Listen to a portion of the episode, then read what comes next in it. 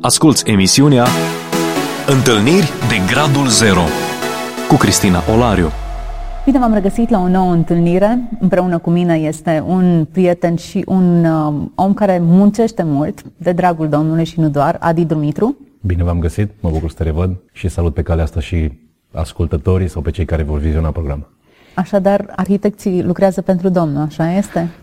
Da, lucrează. Acum, legat de titlul ăsta de arhitect, s-ar putea spune mai multe, dar uh, probabil că nu e momentul acum. Însă, da, cred că orice om, de orice vocație, trebuie și poate, sau poate și trebuie să lucreze pentru Domnul. Mă ducea gândul înspre Vechiul Testament la construcția cortului și la modul în care oameni care aveau abilități să lucreze piatră, lemn și orice alt lucru cu mâinile lor, o, o abilitate foarte practică, erau de fapt inspirați de Duhul Sfânt să facă ceea ce trebuiau să facă. Așadar, ai punctat bine, orice vocație până la urmă urmei este... Da, și dacă tot vorbim de pasajul acela, e foarte interesant că de fapt ei sunt chemați nu numai să facă ceea ce Duhul Sfânt îi cheamă să facă sau le-a, le-a arătat ca să facă, zice acolo Biblia, că i-a învățat nu, pe cei doi principali uh, constructori, dar să învețe și pe alții.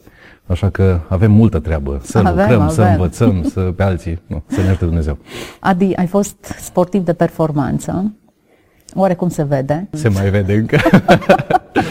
Canotaj, dacă nu mă înșel, a fost sportul pe care l-ai practicat. Până unde ai ajuns? Da, am uh, practicat sportul ăsta timp de aproximativ 5 ani ca și parte a lotului național de canotaj al României. La nivel național am stat destul de bine. Acum, una dintre dramele tinereții mele a fost că n-am reușit niciodată să urc pe cea mai înaltă treaptă a podiumului. Trebuie să ne gândim că, de fapt, atât de tare era campionatul intern, încât de multe ori se întâmpla ca românii să ia primele două poziții sau chiar trei poziții la Balcaniade sau la Mondiale de juniori. Mai mult decât atât, erau o serie sau foarte mulți sportivi care nu erau campioni naționali, dar erau campioni mondiali, în bărcile mai mari. Sau... Și atunci, una din dramele mele a fost asta că n-am reușit niciodată să iau o medalie de campion național, fiind medalia de mai multe ori ca vicecampion sau loc 3. Și bineînțeles visul de a ajunge la mondialele de juniori, care s-a spulberat, dar într probabil că într-un mod bun. Atunci n-am înțeles, dar după mulți ani am înțeles de ce lucrurile s-au întâmplat așa. Însă, ca tânăr, am fost destul de frustrat, fiindcă am muncit mult și n-am reușit să ajung la nivelul ăla de campion mondial. N-ai reușit? De ce? Ai avut o problemă? N-ai vrut? Te-ai lăsat?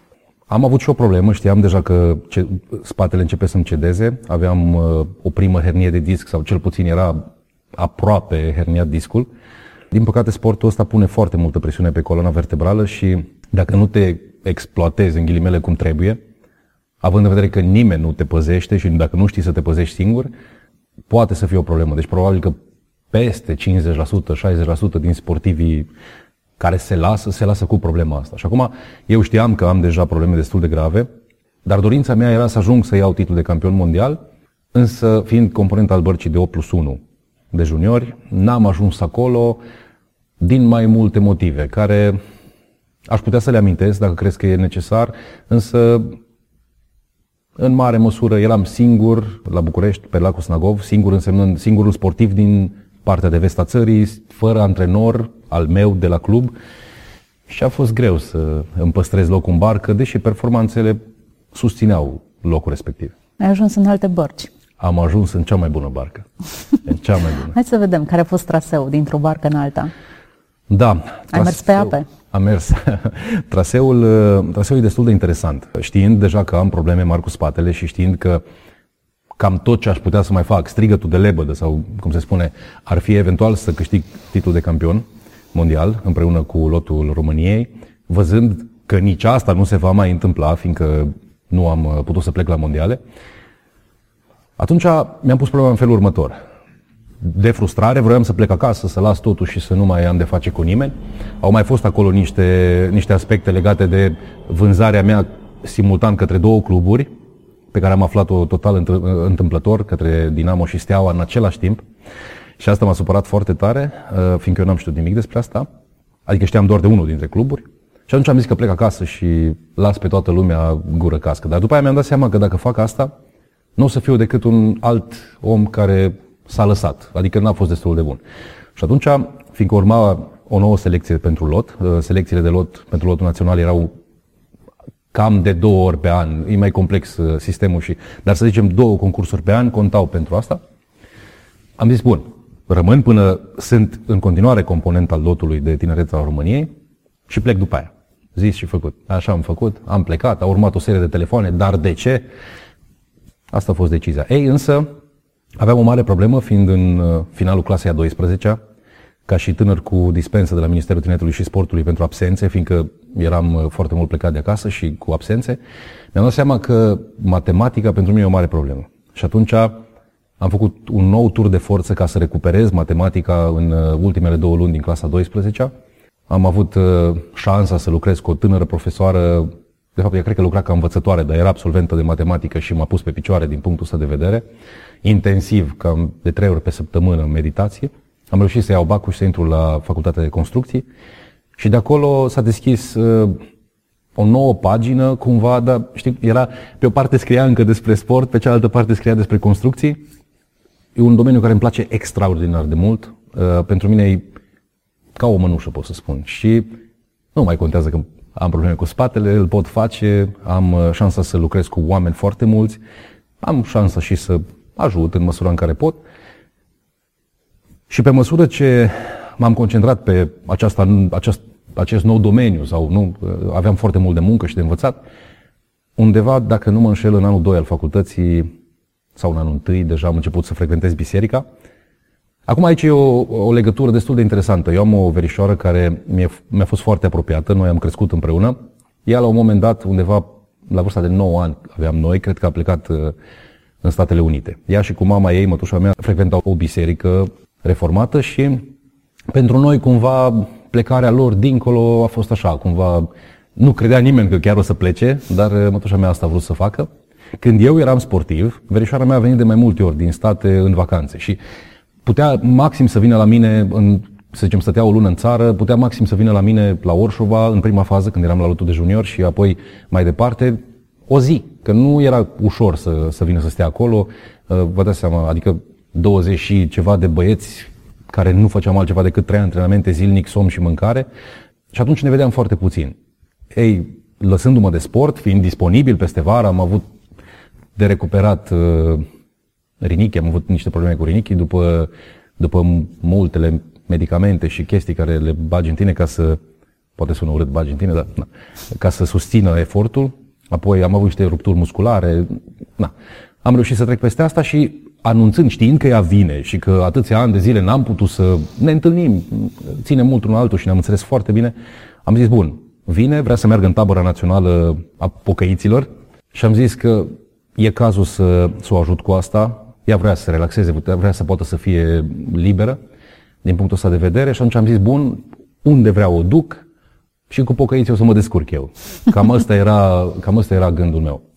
E foarte important în povestea asta de subliniat faptul că pe de o parte, fizicul meu, pe care l-am acum, l-am cam de pe la vârsta de 14 ani, eram cam la fel de înalt, atunci am intrat în lotul național al României și cumva fizicul a lucrat împotriva mea în ceea ce privește relația cu sex opus, să zic așa.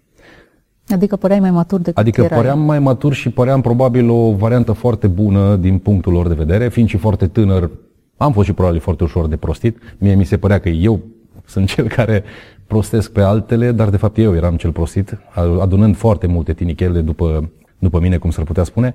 Însă asta aveam în minte, faptul că dacă verișoara mea care și-a luat din timpul ei, venind în România, ca să vină să mă viziteze și să plece înapoi și să mă mai, să mă mai viziteze și altă dată, fiind la atâția kilometri distanță, eu îi datorez asta, mai ales că fiind, fiind doar eu cu fratele meu și cu mama, cu greutăți destul de mari, ne-au ajutat tot timpul. Creșteam foarte mult. De multe ori trebuia să schimbăm încălțămintea de două ori pe an, că așa de mult creșteam. Și eu am ajuns la un moment dat când eram sportiv, am ajuns să mănânc cantități enorme de mâncare, că n-aveai cum altfel să, să faci față. Și era literalmente horror pentru, pentru maica mea să ne... Să Unde ne... era tatăl tău? Tatăl meu este în oraș. Ei au uh, decis să despartă drumurile când eu aveam 8 ani. Treaba asta pe care o povestesc acum se întâmpla când aveam 14 ani. Am avut uh, câteva puseuri de creștere, așa, cum, literalmente era foarte greu pentru maica mea. El uh, a fost în zonă, noi acum păstrăm legătura, suntem foarte apropiați. Am reușit să... Adică eu, de fapt, nici nu am simțit că a trebuit să fac eforturi ca să trec peste, însă probabil că așa au fost să fie, am ajuns în momentul acesta. Dar au fost greutăți. Și ei din America ne ajutau destul de mult cu haine, pachete și am considerat, am simțit că merită îi tot efortul. lucrul ăsta. Da, îi datorez lucrul ăsta și tot ce asta mi-a spus, nu vreau să mă intereseze banii, zice, nu vreau să mă intereseze ce mâncăm, unde dormim, vreau să fiu liniștit. Nu știam ce se întâmplă în tabăra națională a bisericilor.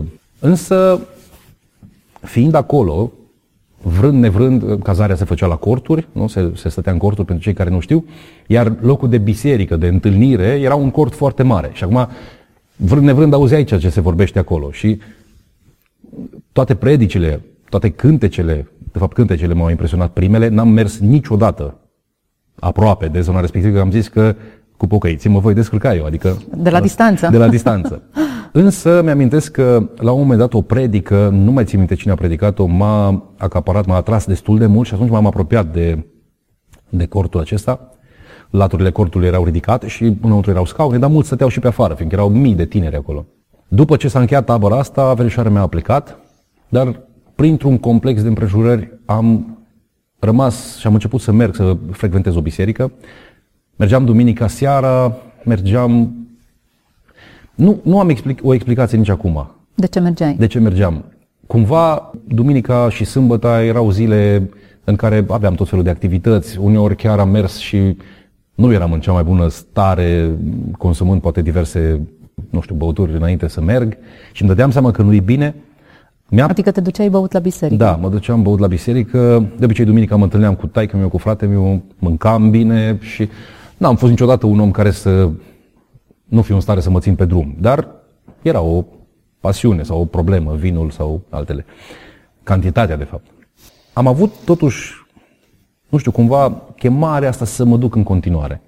Când am intrat prima dată în biserica în care mergeam, literalmente mi s-a părut că am intrat între îngeri. Eu venind dintr-o, cum să spun, dintr-un context al sportului, în care totul se întâmplă cumva prin, sau cu multă agresivitate. Adică atunci când te trezești cu portavocea, când, când ești pe apă și șalupa e lângă tine cu portavocea și se strigă la tine într-una și într-una, an la rând, și când uh, tot ce faci e un, ră, un război psihologic aproape continuu ca să, să fii mai bun de cel de lângă tine, cu care acum lucrezi și lupți împreună și mâine trebuie să fii împotriva lui ca să fii mai bun ca el. Toate lucrurile astea, în mine cel puțin, au declanșat o atitudine nu foarte bună. Apoi, când ești cu aceiași 20 sau 24 de băieți, de bărbați, izolat, să zicem, cum era baza de, de canotaj din Snagov, pe lac, iarna, e crunt. Adică vezi aceiași oameni, vezi aceleași fețe, faci același lucru în fiecare zi și mm, oamenii reacționează ciudat în, în situații din astea, mai ales că totul e pe fondul unui efort susținut. Și asta m-a făcut un pic mai agresiv decât ar trebui un om normal să fie. Și când am intrat în biserică, mi s-a părut că literalmente am intrat între îngeri. Și acum, printr-un mic efort sau exercițiu, îi văd la fel pe, pe frați, pe cei care au ajuns să fie o mare familie, însă atunci, literalmente, mi s-a părut că trebuie să recunosc fetele pe care le-am văzut. Eu fiind obișnuit cu un cu totul altfel de fete, de persoane. Tinerii, bărbații tineri pe care i-am văzut acolo, oamenii care cântau cu toate viorile, cu toate instrumentele. Mult timp m-am gândit, oare e playback, oare cântă de adevăratele, oare chiar pot oamenii să facă așa ceva și uh, am fost foarte impresionat de lucrurile astea, ajungând ca în următorul an, în următoarea tabără națională, să mă duc uh, cumva ca parte a grupului de tineri din biserica în care, în care eram. Eu în continuare mergeam numai duminica seara la biserică. Cred că odată am mers și într-o duminică dimineață, n-aș vrea să greșesc. Însă am început să mă apropii de un, de un grup de tineri. Eu cântam la, de fapt, și acum aș mai putea să cânt la chitară, n-am fost niciodată foarte talentat. Am cântat însă cu ei, m-au luat printre ei, probabil mai mult ca să-mi dea de lucru. De asta a fost un lucru bun. În tabăra asta ceva foarte interesant s-a întâmplat. Eram uh, într-un dintre primele programe, a fost o invitată, o, o soră, o doamnă din America, care lucra ca și misionar, foarte mult în triburi din Africa. Fusese o seară mai lungă, cu cântat, la foc. Eu stăteam doar pe acolo, că nu aveam voce să, să cânt cu ei, dar stăteam cu ei. Mai puneam pe foc. Trebuie să fie și oameni din ăștia, nu? Și mi-am că m-am trezit destul de greu și m-am dus la întâlnirea asta. Erau puțini acolo, am avut loc pe scaune. Și a fost ceva extraordinar de greu de urmărit pentru mine. aproape că era să adorm, de mai multe ori m-am gândit, mă ridic și plec, dar zic, bă, dar nu e frumos, acum am venit până aici, na, nu e frumos față de femeia să te ridici, să pleci, cine știe, poate se mai ridică mai mult, plecăm în masă. și am zis că, na, dacă tot am venit, hai să stau. De câteva ori a fost o luptă din aia așa de, așa de cum să zic, puternică să, să mă ridic și să plec, că mă plictiseam enorm, era ceva nu avea niciun sens, parcă, ceea ce, ceea ce se întâmplă acolo. E adevărat că vorbea și anumite lucruri pe care eu nu le înțelegeam, dar a fost foarte interesant că la final femeia asta ne-a chemat în față pentru rugăciune. Și acum, cumva, în mintea mea, după ce văzusem în biserică mai multe chemări în, în finalul unor predici și le-am înțeles rostul, Adică erau oamenii chemați să se predea lui Isus, să-L accepte pe Isus ca mântuitor. Ai urmat vreodată vreuna din aceste chemări sau doar nu, nu, doar m-am uitat uh-huh. la ele și în spiritul poate caracteristic pe care l-am, m-am uitat bine. Adică nu m-am uitat doar așa ca să arăt cu degetul, m-am uitat să văd chiar ce se întâmplă, cum se roagă pentru ei, cum se face ungere cu un de lemn uh, și m-am uitat bine. Aveam în minte treaba asta și m-am gândit, mai sigur în biserică acolo șansele sunt mici ca eu să mă duc în față, mai ales că stăteam undeva la un balcon sus și trebuia să cobor, să... am zis că slabe șanse. Am zis că aici ar fi un moment, poate mult mai, un loc mult mai potrivit. Și fără să mă gândesc prea mult, de data asta chiar m-am ridicat, că tot vroiam să mă ridic de câteva ori, m-am ridicat, dar m-am dus în față la rugăciune. Eu, în perioada asta, mă rugam în gând, mă rugam eu cu mine, nu știam să mă rog foarte bine, dar mi-am dat seama că oamenii ăștia, adică oamenii ăștia fiind evanghelici, noi acum, ne rugăm rugăciuni reale, adică vorbim literalmente cu Dumnezeu și deși am fost învățat multe rugăciuni înainte să Că, na, ca și copil, că totuși în, în, cu ceva timp în urmă în școală se făcea ceva religie și învățam măcar rugăciuni ca poezii. Un lucru important pe care vreau să-l spun este că am avut o, și o să revin după aceea, am avut o bunică care pentru mine a însemnat foarte mult. O femeie extrem de harnică, o femeie extrem de calculată, o femeie care avea o listă la orice, știa întotdeauna ce urmează să facă mâine de mâncare sau ora la care va pleca la cumpărături și am respectat-o foarte mult. Însă bunica mea a fost uh, nemțoaică, o tânără, ca, ca și tânără cu cetățenie germană, stând în România, a fost deportată în Siberia în urma războiului, a avut o viață, o tinerețe foarte, foarte grea și ca să-și protejeze un frate al ei mai tânăr cu care a fost împreună, rămânând doar ei doi în Siberia, într-un lagăr, așa țin minte că acolo ne-a povestit, a trebuit să treacă prin lucruri pe care nu ni le-a povestit ca și copii, dar ni le putem imagina. Și pentru asta, întotdeauna ne-a spus că nu există Dumnezeu. Adică dacă Dumnezeu ar exista, ea ca și tânără n-ar fi trebuit să treacă prin așa ceva, i-ar fi luat partea. Și acum când vezi un om pe care îl respecti din toate punctele de vedere, din chiar toate punctele de vedere și uh, îți spune așa ceva, tin să-l crezi. Că mm-hmm. e părintele tău, e da. bunicul tău, te gândești, e un om erudit, un om care știe așa de multe, nu? Și mie mi-a rămas în minte destul de mult timp asta, că nu există Dumnezeu. În rest, sincer, nu m-a prea interesat, dar cumva singura interacțiune pe care o aveam cu Dumnezeirea era asta, atitudinea ei. Era singura atitudine pe care o văzusem. Adică nu văzusem alți oameni credincioși care să spună că ba da, există. Nici măcar în mintea mea nu se dădea o luptă în sensul ăsta. Ea a zis că nu există. Eu urma să aflu. Revin la acea dimineață în tabără.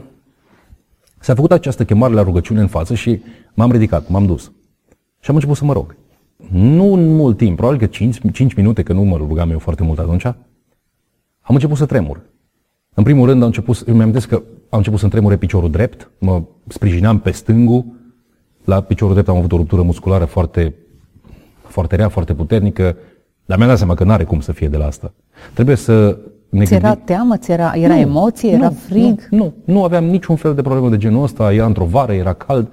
Exact asta am și făcut. Am început să analizez în timp ce mă rugam în continuare de ce se întâmplă asta. La un moment dat m-am gândit, bun, n-are cum să fie de la problema la picior, că nu are cum să fie, e clar. Poate nu te oxigene suficient. M-am gândit că a fost sportiv, totuși îmi cunosc sau îmi cunoșteam fizicul destul de bine. Și m-am gândit, poate nu te oxigene suficient. M-am oprit, m-am uitat, eram la câțiva metri de, literalmente, 2-3 metri de margine a acelui cort, laturile erau ridicate, chiar se simțea o ușoară briză, zic, n-are cum să fie asta, ca unul care de multe ori am rămas fără aer în, în, timp ce, în timpul curselor, sau eram aproape să rămân fără aer, și am zis, ok, asta e, încep să mă rog din nou. Rugându-mă în continuare, am început să tremur și mai tare, și mâinile, aproape, deci abia mai stăteam pe picioare. Cum de multe ori m-am dus cu gândul apoi citind uh, Scriptura, învățând tot mai mult despre Dumnezeu, că așa cum le se izbeau la unii genunchi unul de altul, știi, erau aproape mm-hmm. să mhm. cadă pe jos. Deci, literalmente, Nu puteam să controlez asta, dar dacă mă opream din rugăciune, se oprea și tremuratul. Și dacă am început din nou să mă rog, am început din nou și asta. Nu am, nu am plâns, nu am avut niciun fel de altă reacție afară de tremuratul ăsta. Și asta m-a făcut să mă gândesc foarte mult. Nu m-a speriat, nu s-a întâmplat absolut nimic, n-am avut niciun fel de reacție atunci. Însă, trecând uh, mai câteva zile, acum era într-o seară, la un program de seară, reacția mea în timpul rugăciunii m-a făcut să îmi doresc tare mult să se mai facă o chemare în față. Și să fiu acolo, că dacă cumva se face, să pot să, să pot să ajung acolo, să pot să ies împreună cu ceilalți tine sau cine va mai fi chemat, pentru a avea o, acel răspuns până la urmă la chemarea vrei să-L accepti pe Hristos în viața ta, că eu degeaba mă tot duceam la biserică, dar n-am luat o decizie literalmente punctată. Și într-o seară, într-o după masă, era un frate pe care pot să-i spun numele dacă e cazul, dar nu știu, îi spun numele, nu-i spun numele. Era Petrico Huțuțui, un om care pentru mine a rămas ca un, un om important în viața mea. Acum e foarte clar că omul e canalul de cele mai multe ori și Dumnezeu e sursa uh, a orice se întâmplă în bisericile noastre sau în întâlnirile noastre, însă a rămas pentru mine un moment de cotitură. În ziua de astăzi, acum fac o mică paranteză, mă uit și îmi dau seama că nu sunt mulți cei care pot să spună că da, în momentul ăla, în data aia, la ora aia, în felul ăsta, m-au întors la Dumnezeu.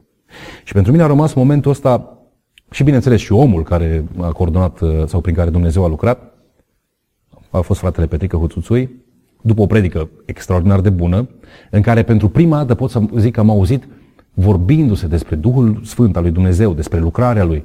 Nu știam, eram atât de ignorant, încât și acum mă, că, parcă mă pufnește râsul când mă gândesc cât de puțin știam. Nici acum nu știu mult, dar atunci eram mai rău ca și copiii mei, probabil, la ora actuală, care au 9-11 ani. Deci, cu siguranță ei știu mai mult despre, despre Biblie decât știam eu atunci.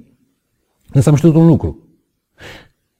După un program în care m-am plictisit crunt și era să adorm, m-am dus în față și ceva ciudat s-a întâmplat cu corpul meu. Așa era, asta era în mintea mea. Ceva care nu are explicație, ceva care nu mi s-a mai întâmplat niciodată, chiar când am fost atât de obosit încât mi s-au încleștat mâinile pe vâsle și n-am putut, n-am putut să, să-mi desfac mâinile de pe vâsle.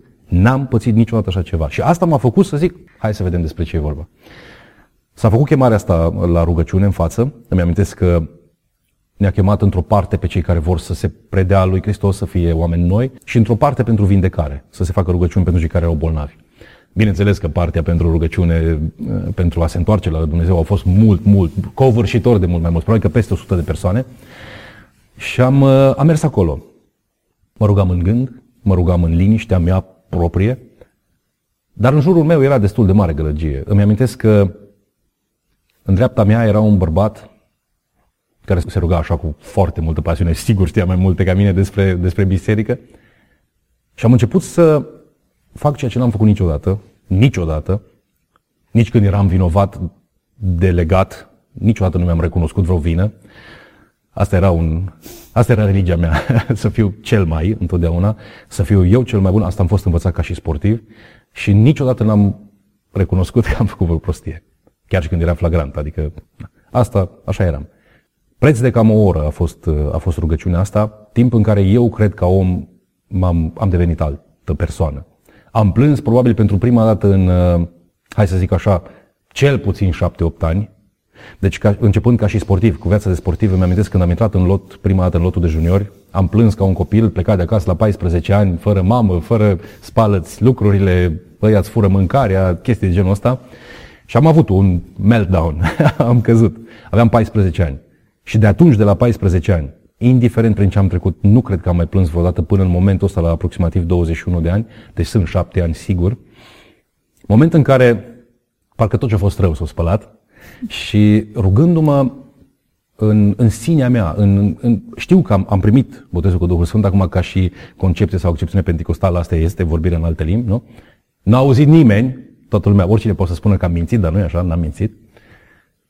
Și în momentul în care a venit acea vorbire în alte limbi, scurtă, prima dată, mi-am că mi-am deschis ochii și din toată gălăgia aia care era în jurul meu și era, m-am uitat la oameni și nu mai auzeam absolut nimic mă emoționez acum pentru că îmi dau seama că, adică de multe ori m-am gândit, bă, oare nu mi-amintesc?